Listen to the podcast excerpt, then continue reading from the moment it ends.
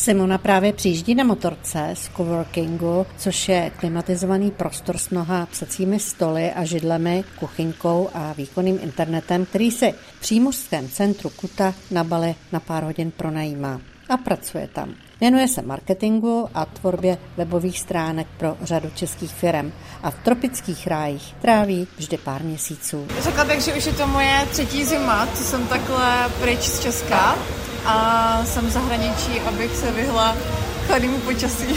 Simona pracuje tak jako v Česku, pět dní v týdnu. Já si nechávám volný víkendy určitě, a když jakoby na tom místě jsou ty moje aktivity, které já mám ráda, což je třeba pole dance, tak se snažím najít eh, studio pole dance anebo miluju surfování. Takže když je to nějakého surf spotu, tak surfuju ještě. Na výlety po ostrově s nádhernými horami, vodopády a pobřežím jezdí Simona někde s kamarády, jinde sama.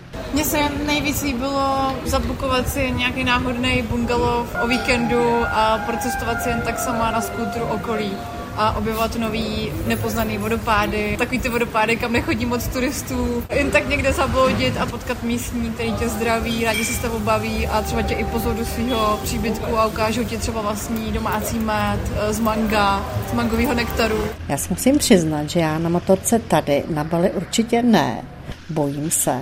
Ty ne? Já bych řekla, že Bali má takový organizovaný chaos, takže člověk se na to musí nejdřív zvyknout ale jak, jakmile si na to zvykne, tak ty lidi jsou tam pozorní a dávají si pozor na každý křižovatce a tak, takže si myslím, že člověk může pak cítit bezpečně, když, když si jako si navykne na ten způsob řízení. Když jsi tak daleko od domova, od rodičů a dalších blízkých lidí, nestýská se ti?